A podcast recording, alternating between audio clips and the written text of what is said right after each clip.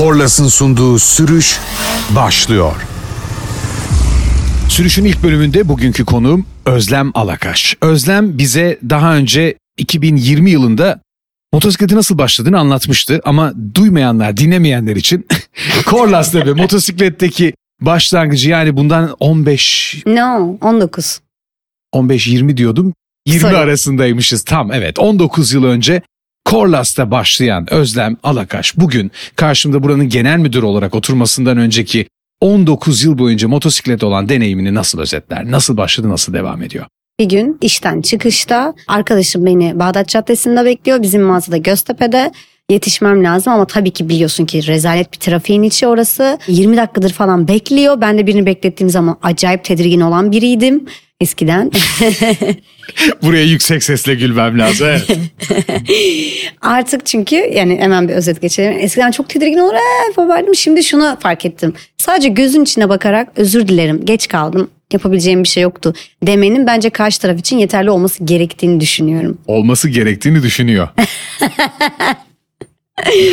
Peki tamam. Bu ayrı bir şeyin konusu olur. Uzar gider buradan. Hani o yüzden şey yapmıyorum. Çünkü bekletildiği için mi kızıyor bir kişi yoksa başka bekletilmelerin toplamı mı bu? Buna karar vermek lazım. Birikmiş travmaların sonucunda Özlem sizi beklettiyse arkadaşlar özür dileyip devam edecek unutmayın.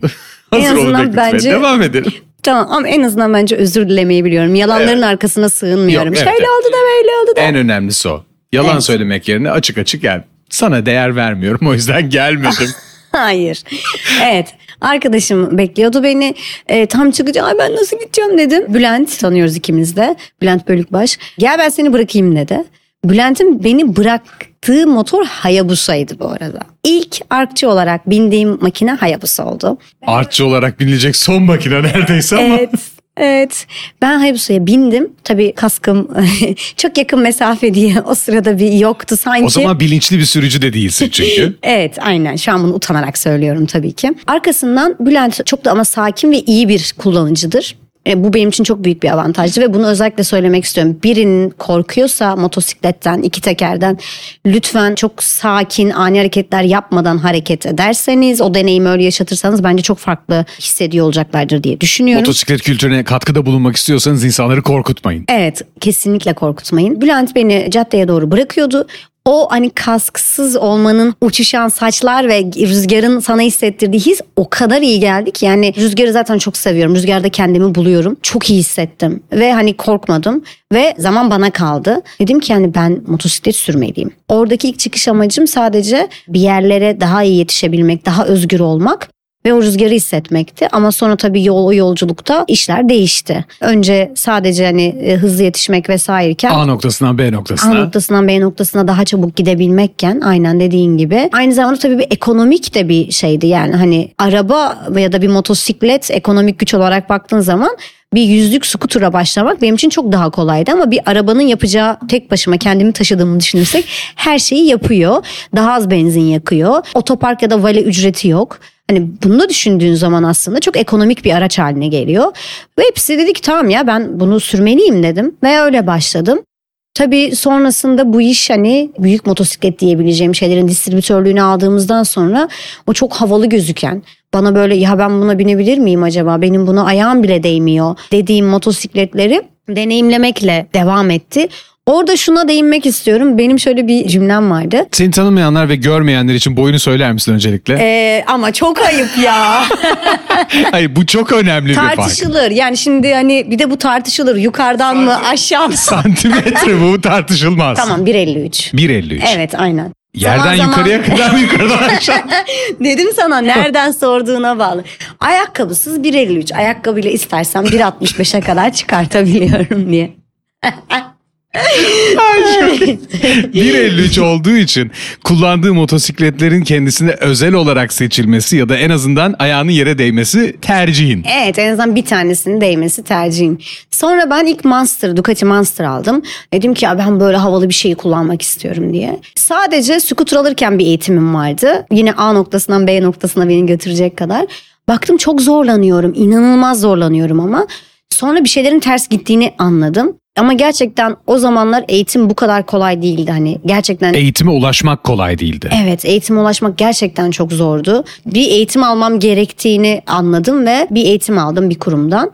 Sonra şunu söyledim eğitimden sonra dedim ki eğitimden önce motosiklet benim üzerimdeymiş. Şimdi ben motosikletin üzerine geçtiğimi düşündüm. Yani hani o zaman rahatladım o zaman keyif almaya başladım. Kullanmaya başladın. Evet kullanmaya başladım. Hani bu yüzden gerçekten eğitim çok önemli. Sürüşe başladın. Evet doğru sürüşe başladım. Pistte de motosiklet sürdüm. Çok ayrı bir keyif. inanılmaz keyifli. Enduro'da da motosiklet sürdüm. Asfaltta sürmeye devam ediyorum. Turlar yapıyoruz. İşte komünitelerle birlikte yapıyoruz. Arkadaşlarımla birlikte sürüyoruz. Ama tabii hani bana sorarsan en çok motosikleti nerede sürmekten keyif alıyorsun dersen toprakta sürmekten keyif alıyorum. Garip bir şekilde ben de ilk kez toprağa çıktığımda çok geç kaldığımı ve eğer hayatımda ilk kez toprakla başlamış olsaydım bir daha asfalta hiç adım atmayacağımı falan düşünmüştüm. Kesinlikle yine deneyimleyecektim. Çünkü ben her şeyi deneyimlemek istiyorum. İlk tercih. Ha evet kesinlikle hani şu anda da zaten en fazla vakti toprakta geçirmek istiyorum. Tabii ki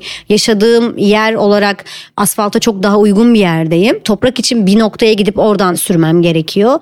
Ama yine de onun verdiği keyif, mutluluk bambaşka. E tabii bir de şöyle de bir şey var. Daha güvenli olduğunu kabul etmek gerekiyor. Sonuç olarak dinamikler asfalttakinden daha da azalıyor. Trafik yok. Evet ama tabii ki bu asfaltın güvensiz olduğu anlamına gelmiyor.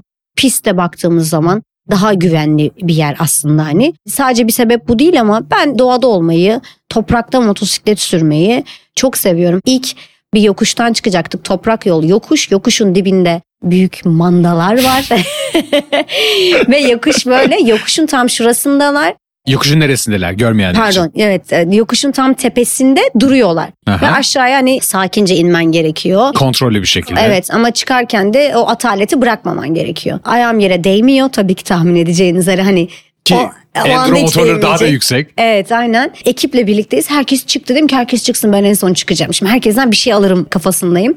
Herkes çıktı en son ben kaldım. Yukarıdan bakıyorlar. Hepsi diyor ki kesin Özlem bırakacak motoru da Murat çıkaracak. Eminim böyle düşündüklerine. Dedim ki yani şey hani ben Yok bunu şey. deneyimlemeliyim yani hani. Sonra Murat'a döndüm son böyle yaptım. Murat bu buradan çıkar mı gerçekten dedim. Çıkar tabii ki ya dedi. Ondan sonra ben işte ataleti bırakmadan hani çıktım tam tepeye geldim orada durdum ah diye bir nefes verdim ve dedim ki hani yani gözümün korktuğu bir şeyleri yapabiliyor olmak beni müthiş mutlu etti. O yüzden de hep Murat'a her seferinde gözümün korktuğu başka bir şey bana sunsun istedim. Ve ben onu deneyimlemek istedim. Böyle bir süreç içerisindeyiz Enduro'da. Bu beni çok mutlu ediyor. Bu bir özgüven de sağlıyor. Bu aynı şey gibi kampta kendi yemeğini yapıp ateşi yakmak gibi. Kapasitemizi zorlayan, rutinin dışına çıkan her şey bize iyi hissettiriyor ya. Enduro'da bana onu hissettiriyor sanırım. Harika. Bugüne kadar kullandığın marka model motosikletler Oo, yani şöyle uzun bir listemiz ve zamanımız var. tatlı bir geçiş yapacağım bence. Ducati Master'la başladım. İlk Scrambler'ı çıkarttılar. Scrambler benim motorum dedim. E, Scrambler Ducati yani. Şu an 2023 yılına kadar her sene benim bir Scrambler'ım oldu. Hiçbir zaman değişmedi.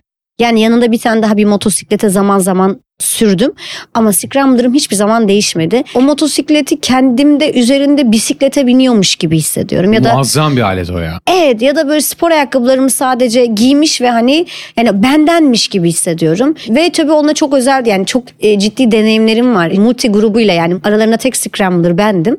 Ve orada bir Balkan turu yaptık. Yani böyle bir motosikletle o tip turlar yapınca da kendini ona çok ait hissediyorsun. Transanatolia'da da Core Experience'ı bu şekilde yine Scrambler'ınla yaptın diye Evet hatırlıyorum. aynen yine son çıkardığı Urban Motard diye bir modeli vardı. Çok güzel kırmızı beyaz. Geçen sene de aynen Transanatoya'daki ilk deneyimim yine Scrambler'la oldu. Scrambler'ın yanında kullandığım diğer motosiklet Triumph'ı geldikten sonra Street Triple 765 RS kullandım. Bumblebee. Bumblebee yes. Street Twin kullandım bir dönem.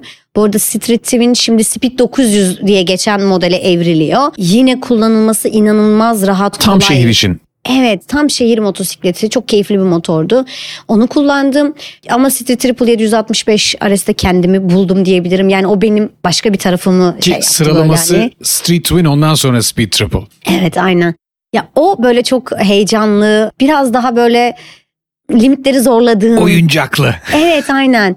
Çok acayip bir makine. O, o başka bir yerde benim için. Birkaç yıl onunla piste çıktım. Tolga Uprak'tan eğitim alırken 765 RS'im vardı. Onu kullanıyordum. Ve sonra Tiger 900 dedim ki yani bu kadar tur yapıyoruz. Okey tamam Scrambler'la yapıyorum. 765 ile yapıyorum. 765 ile Karadeniz turu yaptım. Tamamen kıyıdan köy yollarından bir Karadeniz turu yapmıştık. Ama dedim ki yani azıcık da biraz rahat edeyim yani. Hani biraz tadını çıkartayım artık.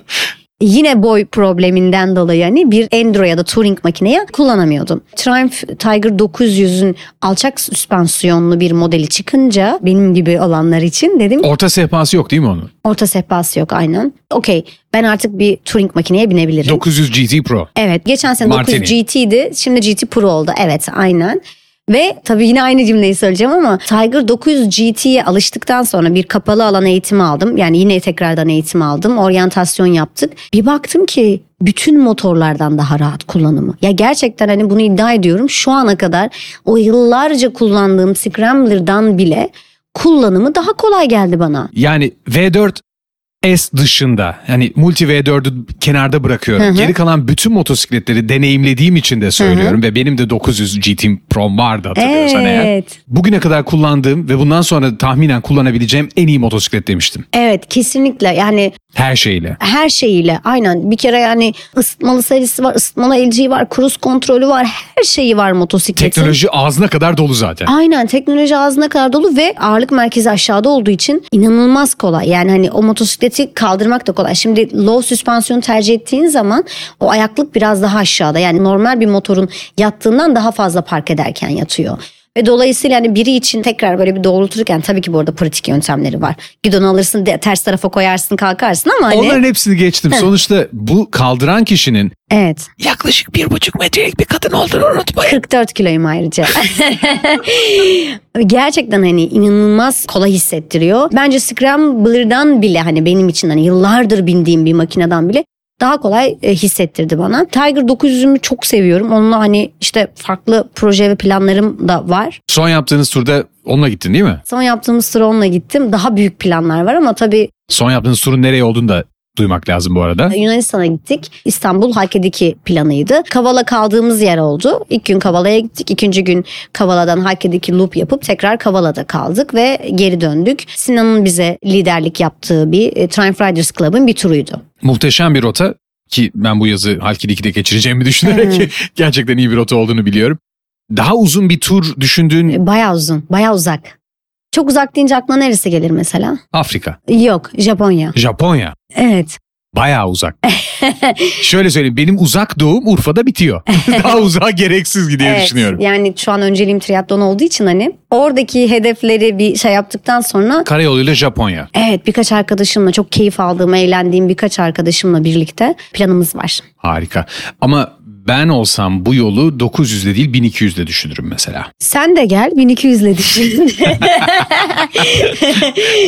Ama şimdi Arkın zaten olay şu. Şimdi bütün multicilerle yanında küçücük Scrambler motorumla Balkan turu yapmış biri olarak hani hikaye zaten daha küçük, daha konforsuz bir şeyle gitmek. Konfordan öte zincirin tehlikesinden söz ediyorum bir yandan da. Ha, Okey tabii yani oradaki tabii coğrafya. Moğolistan'ı geçeceksiniz. Hmm, hani arada doğru. geçeceğiniz, servis alamayacağınız yerler olacak. O yüzden kapalı bir güç aktarımı yani shaft bence orada daha sağlıklı bir Hmm. deneyim sunabilir diye düşünüyorum ama tabii ki Okey. buraları geçen bir sürü insan var. Tabii aynen. Onu o sürüşün içerisinde, o yolculuğun içerisinde tekrar Hazırlıkları tekrar. ve sonrasıyla evet, nasıl olsa konuşuruz. evet aynen tekrar Peki- değerlendiriyor olacağız. Özel hayatına giriyorum. Özellikle son birkaç yıl içinde gittikçe profesyonel anlamda ciddiye aldığın ve performansının da kazandığın yarışlarla vesairelerle net bir şekilde kanıtlandığı bir spor yolculuğun var. Bir hayatın içinde buna ayırdığın zaman çok ciddi geri dönüşünü nasıl alıyorsun? Yani hem maddi hem manevi bu maddi fiziksel anlamda manevi de ruhsal psikolojik anlamda yaşadığın tatmin. Bunun motosikletle olan bağlantısı ya da birbirlerine olan aktarımları nasıl? Hmm. Şimdi spor yapmakta kendimi buldum. Akışta kaldığım bir yer. E, Aslında her şeyi iyi düşündüğüm bir yer. Atıyorum burada bir şey yaşıyoruz. e, Çıkıyorum buradan koşmaya gidiyorum. O koşunun belki de en zorlu yerinde buradaki olay geliyor aklıma. Sahneleri tekrar düşünüyorum. Sahneleri tekrardan değerlendiriyorum. Orada kendime yeri geliyor. eleştiriyorum ve yüzleşiyorum. Kesinlikle hani kendi yolculuğumda bana çok büyük bir fayda sağlıyor. Yüzleşme sağlıyor bir kere. Mevcuttaki profesyonel hayatıma da çok fazla katkı sağladığını düşünüyorum. Objektif düşünebilmek adına. Evet çünkü düşünsen hani burada bir şeyler yaşıyorsun, bir şeyleri kısıyorsun, ediyorsun, yemeğe gidiyorsun, arkadaşlarınla buluşuyorsun ya da film izliyorsun, bir şey yapıyorsun.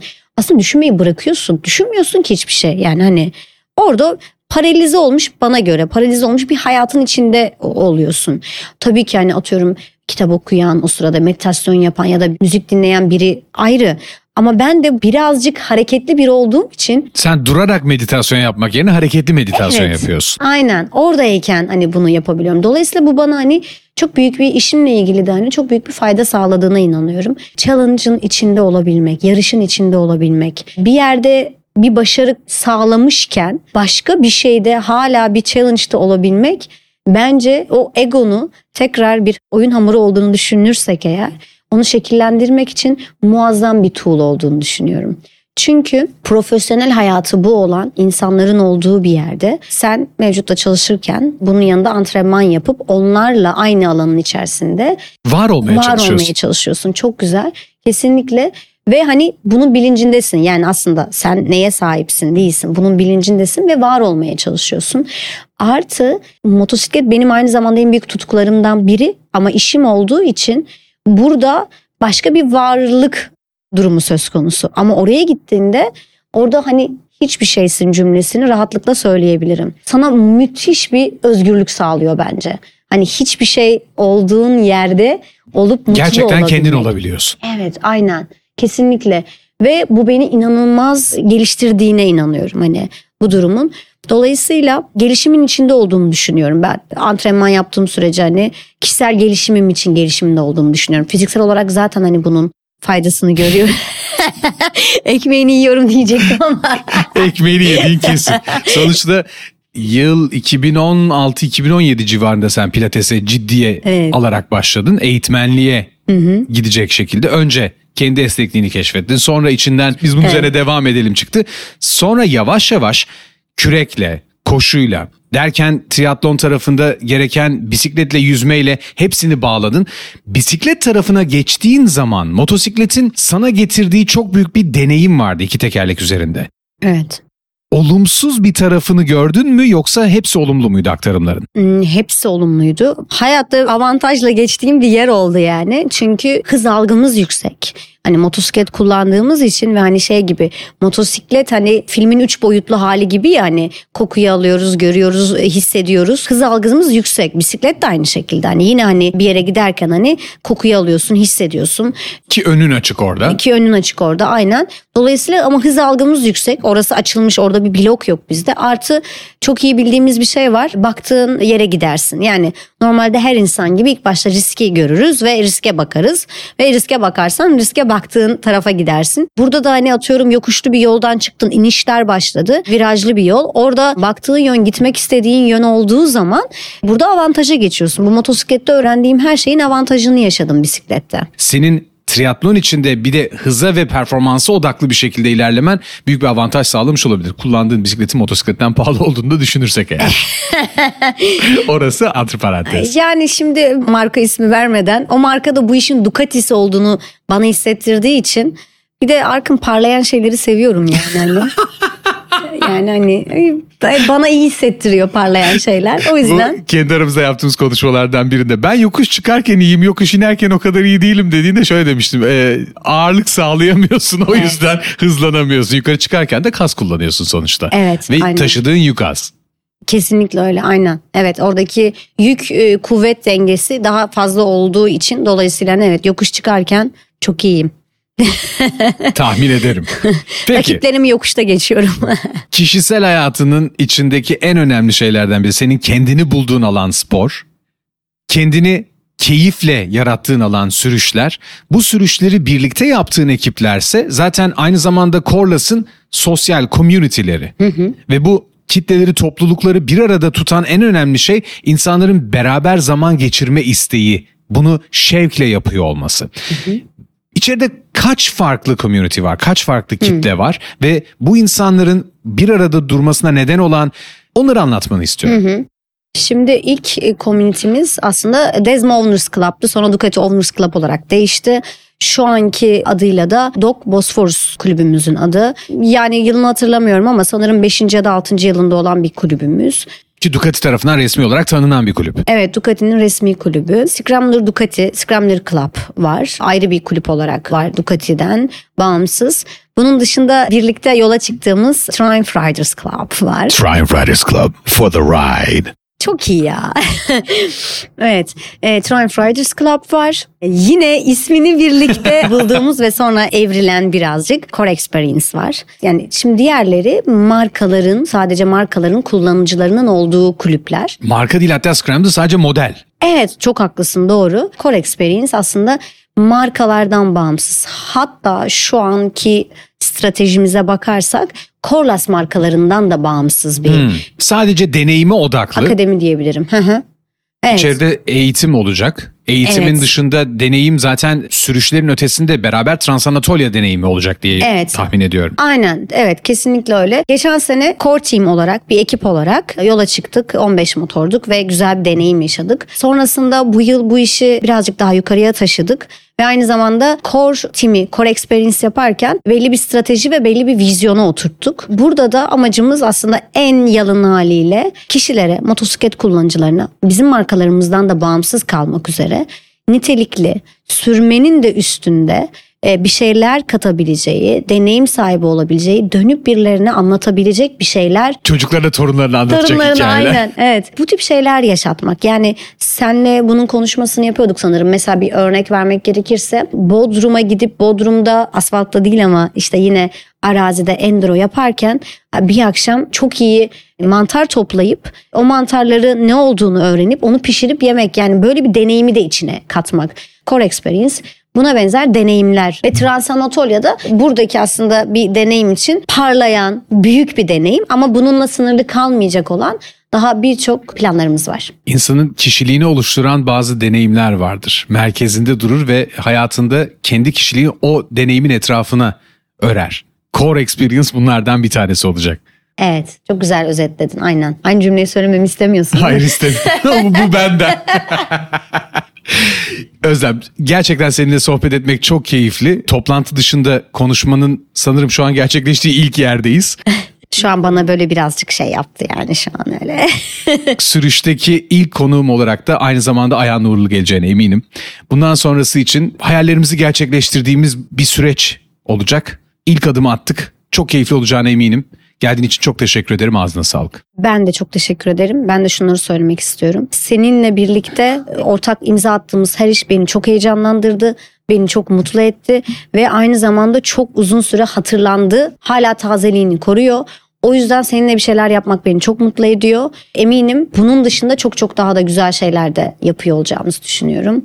Ve sana sürüşte başarılar diliyorum. Umarım çok iyi yol arkadaşların olur sürüşte. Harikasın. Korlas'ın sunduğu sürüş yeni bölümüyle devam edecek.